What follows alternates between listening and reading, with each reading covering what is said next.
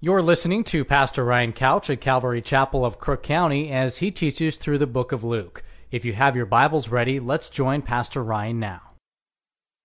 Luke chapter 4, we're going to look at verses 14 to 44 this morning. We've come to the place in the life of Christ where he's now beginning his public ministry. And we've seen the events that have led up to this point. Of course, the precursor to Jesus' life and his ministry was John the Baptist, and we saw his birth and the events that surrounded that, and then, of course, the miraculous birth of Jesus and the angel appearing to Mary, prophesying of Jesus' birth and who he would be, and then the miraculous conception of Christ, and then the phenomenal birth of Jesus and the shepherds coming and praising him, and Simeon and Anna testifying to who he is. And then we saw Jesus wowing the scholars in the temple, and we weren't given a lot of details between his birth and the time he was 12. We see him thrust on the scene at 12 years old, amazing the learned theologians of the day. And then the next 18 years, from the time he was 12 until he was 30, we don't know much about him, but all of a sudden we see him again, and he is there with John the Baptist, and he identifies with humanity by being baptized. And then the Father speaks audibly from heaven and says, "This is my beloved Son in whom I am well pleased." And then he was sent from that point, filled with the Spirit, into the desert, where for 40 days and 40 nights Jesus fasted and was tested and tempted by the devil. And we looked at that last week. And then in verse 14, it says, Jesus returned in the power of the Spirit to Galilee, and news of him went out through all the surrounding region. And he taught in their synagogues, being glorified by all. So he came to Nazareth, where he had been brought up. And as his custom was, he went into the synagogue on the Sabbath day and stood up to read. And he was handed the book of the prophet Isaiah. And when he had opened the book, he found the place where it was written, Isaiah 49, "The Spirit of the Lord is upon me, because he has anointed me to preach the gospel to the poor. He has sent me to heal the brokenhearted, to proclaim liberty to the captives, and recovery of sight to the blind, to set at liberty those who are oppressed, to proclaim the acceptable year of the Lord." Then he closed the book and gave it back to the attendant and sat down. And the eyes of all who were in the synagogue were fixed on him. And he began to say to them, "Today this scripture is fulfilled in your hearing." So all bore witness to him and marveled at the gracious words which proceeded out of his mouth. And they said, "Is this not Joseph's son?" He said to them, "You will surely say this proverb to me, 'Physician, heal yourself. Whatever we have heard done in Capernaum, do also here in your country.'" Then he said, "Assuredly, I say to you, no prophet is accepted in his own country. But I tell you truly, many widows were in Israel in the days of Elijah, when the heaven was shut up 3 years and 6 months. And there was a great famine throughout all the land. But to none of them was Elijah sent, except to Zarephath in the region of Sidon, to a woman who was a widow. And many lepers were in Israel in the time of Elisha the prophet, and none of them was cleansed except Naaman the Syrian." So all those in the synagogue, when they heard these things, were filled with rage, and rose up and thrust him out of the city. And they led him to the brow of the hill on which their city was built, that they might throw him down over the cliff. Then passing through the midst of them, he went his way. Then he went down to Capernaum, a city of Galilee, and was teaching them on the Sabbaths. And they were astonished at his teaching, for his word was with authority. Now in the synagogue there was a man who had a spirit of an unclean demon, and he cried out with a loud voice, saying, "Let us alone.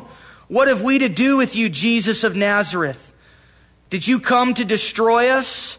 I know who you are, the Holy One of God." But Jesus rebuked him, saying, "Be quiet, and come out of him." And when the demon had thrown him in their midst, it came out of him and did not hurt him. Then they were all amazed and spoke among themselves, saying, "What word is this? For with authority and power he commands the unclean spirits, and they come out." And the report about him went out into every place in the surrounding region. Now he arose from the synagogue and entered Simon's house. But Simon's wife's mother was sick with a high fever, and they made request of him concerning her. So he stood over her and rebuked the fever, and it left her. And immediately she arose and served them. When the sun was setting, all those who had any that were sick with various diseases brought them to him, and he laid his hands on every one of them and healed them. And demons also came out of many, crying out and saying, "You are the Christ, the Son of God." And he, rebuking them, did not allow them to speak, for they knew that he was the Christ. Now when it was day, he departed and went into a deserted place. And the crowd sought him and came to him and tried to keep him from leaving them. But he said to them, "I must preach the kingdom of God to the other cities also, because for this purpose I have been sent." And he was preaching in the synagogues of Galilee. Now there's three things that I want us to notice quickly as we make our way through the text this morning. First of all, Jesus' popularity. Jesus' popularity, it's clear that Jesus was and is attractive. In verses 14 and 15, as Jesus leaves his time of testing and temptation in the wilderness, and he's thrust into public ministry, it says news of him went throughout all the surrounding region. In verse 37, and the report about him went out into every place in the surrounding region. Verse 42, when Jesus departed to a deserted place to just get away after days of ministry, after tireless serving others, it says the crowd sought him and came to him. Jesus is attractive. That's clear from the Word of God. It's clear from the Gospels. You can't read the Gospels and not notice that Jesus attracts people, which makes me wonder about our own lives and in our own ministry, our own church, is that if Jesus is the focus of our life, of our church, of our ministries, that we too will be attractive, that people will be drawn to us, to our church, to our ministries, whatever it is that we're doing. If Jesus is the focal point, if he's the focus, people will want that. He's attractive. We don't have to draw people with gimmicks. We don't have to draw people by watering down the message. You guys, the message of the gospel is attractive to people. Jesus is attractive. He draws people to himself.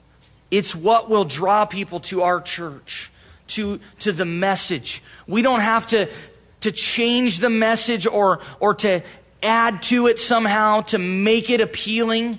It's amazing to me how that people are ashamed of the gospel, as if we have to dumb it down or add to it or take away from it because for some reason it isn't attractive. It repels people. No, that's not the truth. We repel people in our flesh.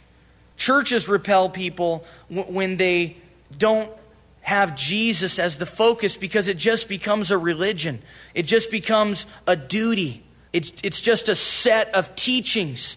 It's a waste of time. And that's why today, I think in our culture, we see this movement of people being attracted to Jesus just like they always have been. And maybe it's a Jesus of their own thinking, of their own making. Very possibly that's the case. But Jesus is attractive. And that's why I think today we see people still being drawn to Jesus and still talking about Jesus, and the Bible still being the best-selling book ever, and it always will be. And people having little Jesus bobbleheads and Jesus t-shirts, and Jesus still being very popular and on the tongue of many people. And yet the church is a place that people are intimidated by. And there's a book that's recently written by a pastor named Dan Kimball that says people love Jesus but not the church. Why is that? Why is it that people like Jesus but not the church? Now again, I would preface that by saying often it's a Jesus of their own making. And that when they see the teachings of Jesus, they are then given the choice of whether they still like Jesus or not, because Jesus laid it on the line. But Jesus is attractive to people. And if we will present Jesus, you guys, we will attract people to him. Now, just like in the ministry of Jesus, many will leave. Many will depart because the teachings of Jesus are difficult and they call for death to self. But it's Jesus that's attractive. He draws people to himself. Have you been drawn to Jesus? If you haven't, he wants you to see him clearly. Are you drawing people to Jesus? Is your life attractive to others? It should be, because Jesus should be flowing out of our life. Another thing we see in our text is Jesus' purpose. In verses 16 to 30, and then at the end of the passage in 43 and 44, we see Jesus' purpose. He's there in the synagogue in Nazareth, where he grew up, his hometown. And because the synagogues, the way their services were set in a synagogue is simply just the place of Jewish worship. The way that their services were set up, there was opportunity for a competent male to share. And so Jesus is there. He stands up. He asks for the scroll of Isaiah. He finds Isaiah 49. It wasn't broken into chapters and verses, obviously, at that time. But he finds Isaiah 49. And he begins to speak of his purpose, of who he is and why he came. And really, it's singular. It's singular in that the Spirit of God has come upon me at his baptism, you remember? And why is that? Why is Jesus there? Why did God become a man? Why is he sent out, anointed by the Spirit? To do what? To preach the gospel to the poor. That's really the singular purpose of why Jesus came.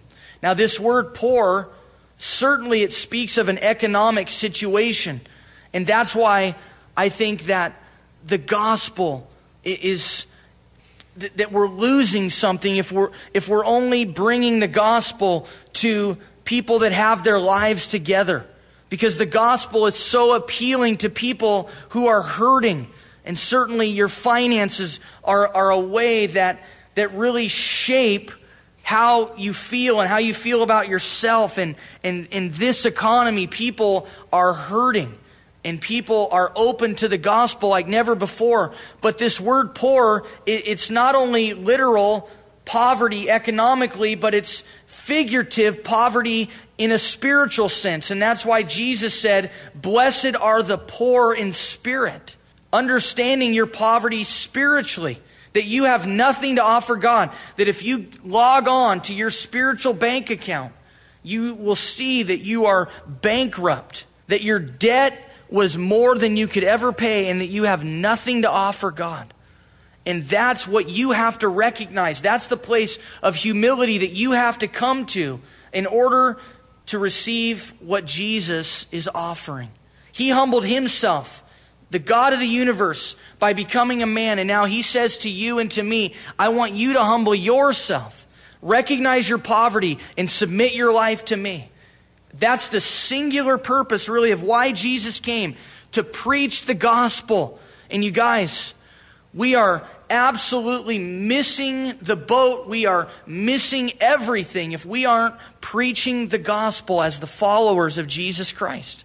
If as the church of Jesus Christ, we aren't preaching the gospel, and that word preach today has become kind of taboo, that we don't preach. Here's the thing, call it what you want, it's semantics really. You don't have to yell and scream and talk, down to people as if you're better than them. That's not what preaching means. That's the connotation that we have in our mind that, yeah, that guy's a preacher.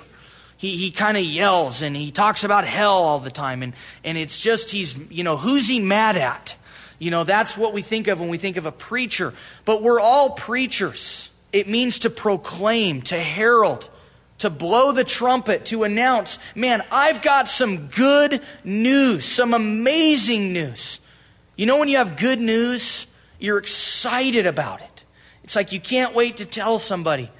about whatever it is that you've just found out about. Maybe you just found out you're going to have a baby, and man, this is good news. And you get the family all together, and you know, you ring the glass, and I mean, it's exciting. We have amazing news, and we shouldn't be ashamed. That's why Paul says, "I'm not ashamed of the gospel. I'm going to preach it." Because we're all preachers. That's not just my job. It's your job. And there is a movement, especially in the Northwest, maybe not so much in Prineville, but certainly in the metro areas of the Northwest, the Portland area, the Seattle area, there is a movement where churches are really being drawn to not preaching, but having a conversation. Let's just get together and have a conversation about God. We're all on a journey. Let's just conversate about the things of God as if it's just kind of open to however you want to view it. Now, here's the thing. I think having conversations about Jesus and about the Bible with people is amazing. And I think we all ought to be doing that at Starbucks or at the grocery store or on the street corner in your workplace. We ought to be having conversations.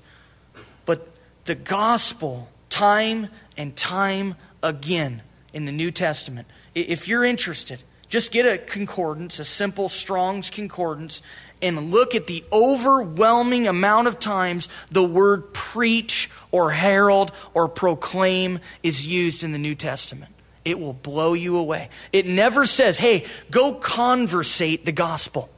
Go just kind of very, very friendly-like, just kind of tell people about your journey. It says preach, herald, proclaim, time and again. That doesn't mean you have to be mad. It doesn't mean you have to yell, but it's a conviction with the way it's presented. Not in shame, not in uncertainty, but with conviction that yes, this is true.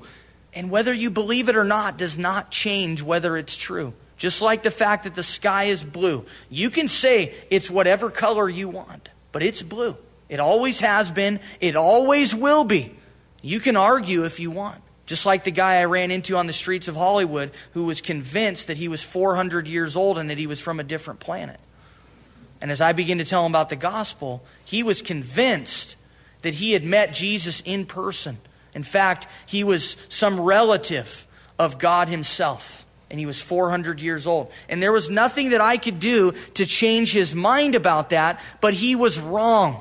It wasn't the truth. You guys, you can believe whatever you want, but the truth of the matter is that the gospel, that God became a man, and died in our place and is offering us a free gift of forgiveness and grace. It's truth. And we have to present it with conviction. And that's Jesus' purpose, to preach the gospel. And a part of preaching the gospel is what it brings, what it does in your life. It's amazing the gifts that the gospel brings. Jesus said it heals the brokenhearted. Maybe you have a broken heart this morning. Maybe you've been crushed by life. Your heart has been ripped to shreds by parents who didn't love you, by abuse, maybe by a relationship, a marriage that's gone bad, maybe children who have turned their backs on you, maybe it's many other things. But we live in a society where people are brokenhearted, where people are hurting emotionally and spiritually, and in their soul, they hurt. Many of you have deep-seated wounds and hurts, and the gospel heals those things. The gospel heals your heart. In fact, Jesus wants to give you a new heart, a brand new heart. He says to proclaim liberty to the captives, those that are just in bondage, in a prison, most of the time of their own making, yes, in shackles of their own sin, of their own choices, of carrying around the repercussions and the consequences of terrible decisions. Maybe you identify with that. You feel like you're in a prison of your own making, maybe caused by drugs, maybe caused by alcohol, maybe caused by illicit sexual activity, maybe caused by just driving your marriage into the ground by your own stupidity, isolating your children because of your selfishness. And God wants to free you from that, to proclaim to you liberty from your personal prison. He says to proclaim recovery of sight to the blind. Here's the truth, that apart from Jesus Christ, we're blind. We have blinders on to our own sinfulness, to the reality of the judgment that is coming. Everyone is just living as if tomorrow will be the same and everything is okay, and I don't have to think about what will happen to me after I die. And Satan has put blinders on, but Jesus wants to remove those. He wants to give sight to the blind. Maybe this morning you're blind. You're blinded to the reality of your own sin. You're blinded to the reality of hell and of judgment. And we and I would be doing you a disservice if I just came to you and I said, you know, let's just talk about some pretty little things about life, and let's just give you a little pep talk, and let's just kind of give you a nice thought for the week, a little Dr. Phil pat on the behind, and go team, go get them, have a nice week. I would be doing you a disservice if I didn't tell you about the reality of your sin and the reality of Jesus and the cross, and that Jesus suffered and took the wrath of God upon himself for you. You guys, that message never gets old. I'm as excited about that as I've ever been. I don't need anything else. That message is amazing. The message of the gospel. But maybe you're blinded to it. And he needs to take those blinders off, and you have to allow him to do that. You have to say, God, show me yourself. Reveal yourself to me. Take the blinders off my eyes. He wants to do that. Jesus can do that for you. To set at liberty those who are oppressed. Literally, it means downtrodden, discouraged. Maybe you're discouraged and depressed, downtrodden with life. And he wants to set you free from that. Maybe the past is so painful for you, you don't even want to face it, but you need to face it. You need to be healed from that.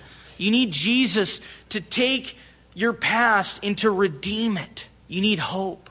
You need that, and it can only come from Jesus. And here's the amazing thing, is how are these gifts made real to us? How do they come about in our life? How do we have a broken heart that is healed? How is liberty given to the captives? Recovery of sight to the blind? How is liberty given to those that are oppressed? How does this come about? By faith.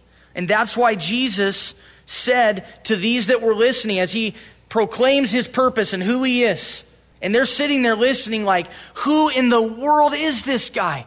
Aren't you the son of Joseph, a common carpenter? You come in to our synagogue and you proclaim yourself to be the Messiah? And some of them were just blown away. They were amazed with the graciousness of his words. They were compelled in their heart. Somehow they couldn't explain it, but they were being drawn to Jesus. Others were questioning. Come on, dude, we saw you grow up. Who are you? You're from this little town. Now you come back here and you want to tell us you're the Messiah? And they're scoffing and they're mocking. And that's why Jesus said, look, truly, there were many widows in the days of Elijah. Many. But it was only one. It was only one who was fed through the ministry of Elijah, because she had faith. She had faith to continue to pour that oil and to knead that flour day after day when there wasn't any to be found. It should have been gone and dried up.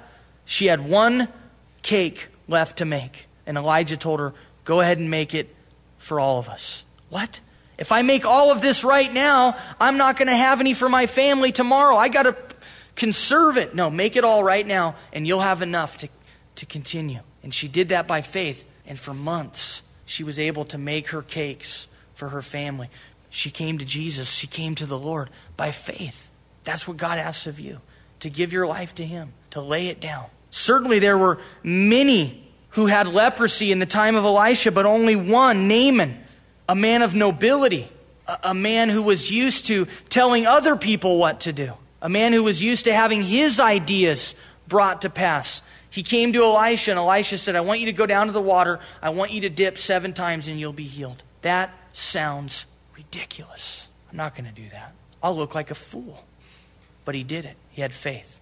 And that's what God is asking you to exercise, is faith. The Bible says, for by grace you have been saved through faith. God offers you his gift of grace, of salvation. He offers you Jesus, who took all of the demands of God upon himself. And he says, just put faith in me. Just trust me.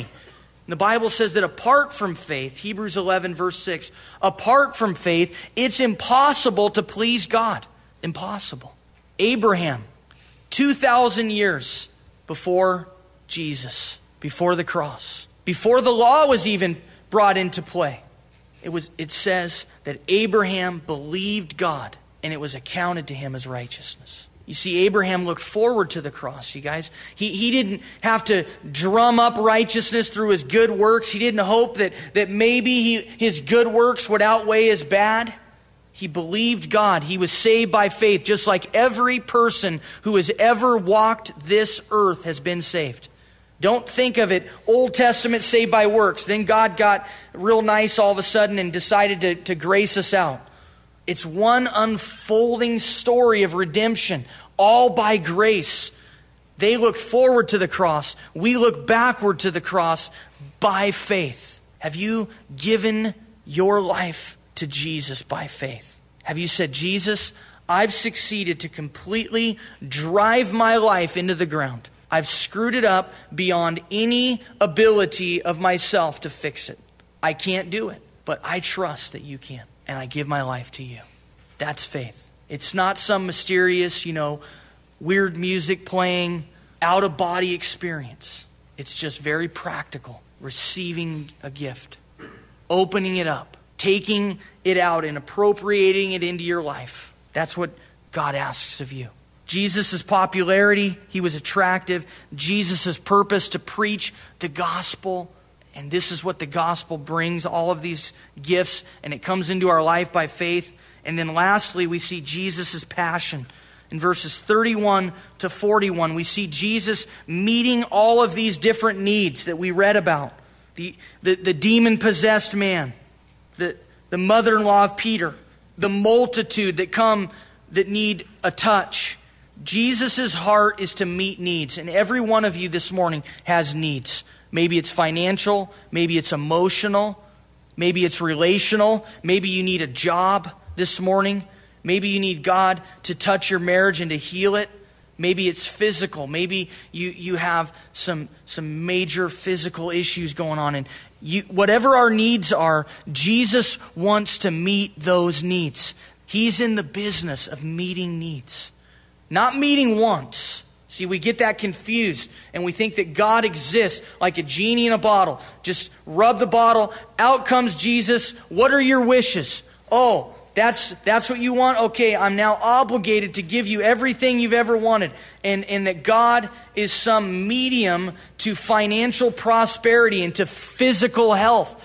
That is not the case. Jesus will meet your needs as you come to him by faith. Jesus met the needs of a demon-possessed man in 31 to 37. The guy was out of his mind, absolutely littered with demons. And I think many times today we explain away the demonic and the supernatural realm. And I believe that many people are still ravaged by demons. And yet we explain it away, and we medicate people, and we hospitalize people. And that many of these things are spiritual needs. But our society is too smart for that today. But many people came to Jesus demon-possessed, and they needed to be freed from that. They needed Jesus' love, because Satan has ravaged and ruined their lives with his hatred for them. And they need Jesus to come and to free them. And Jesus did that here, and he'll do that today. Jesus even met the needs of Peter's mother-in-law. I mean, hey, if Jesus will meet the needs of a mother-in-law, he'll meet your needs, right? I'm kidding. I love my mother-in-law. Most of the time. But Jesus met her needs. I mean, she was sick. And it's interesting It says he rebuked the fever, the same word that's used in verse 41 when it says he rebuked the demons. Interesting. I don't want to make a lot out of that, but that's interesting. I love that Peter's mother-in-law, immediately after being healed, what does she do? She serves. And you know what? Many of you have been touched and healed by Jesus. You've been restored. Your lives have been transformed. And now it's your opportunity to serve him. Immediately. There was no hesitation. She arose. She recognized that she had been touched by Jesus. And now she looked for people to serve. And that's your calling. Look for people to serve. Jesus met the needs of the multitude. People were sick with various diseases. They were demon-possessed. Many people had needs, and he met their needs. That's Jesus' passion, is to meet needs. He wants to meet your needs this morning. And so I'm going to ask, just real quickly, we're going to close in a song, and I'm going to ask that we would stand and that you would just ask Jesus to meet your needs this morning. That you would ask Jesus, whatever your need is, that you would ask Jesus to meet your need. And we're going to have people up here to pray with you.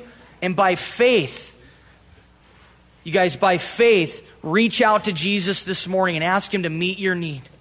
Whatever it might be, surrender your life to him and say, Jesus, you can meet my need, just like you did these people in the text. This is not some far-out fairy tale. This is truth and reality. And the same Jesus on the pages of the Word of God exists in our lives today and is as real as ever. And he rose from the grave and he wants to touch your life. And he wants to minister to you.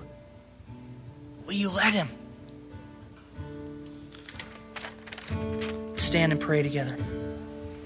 And Jesus, this morning we just offer our lives up to you.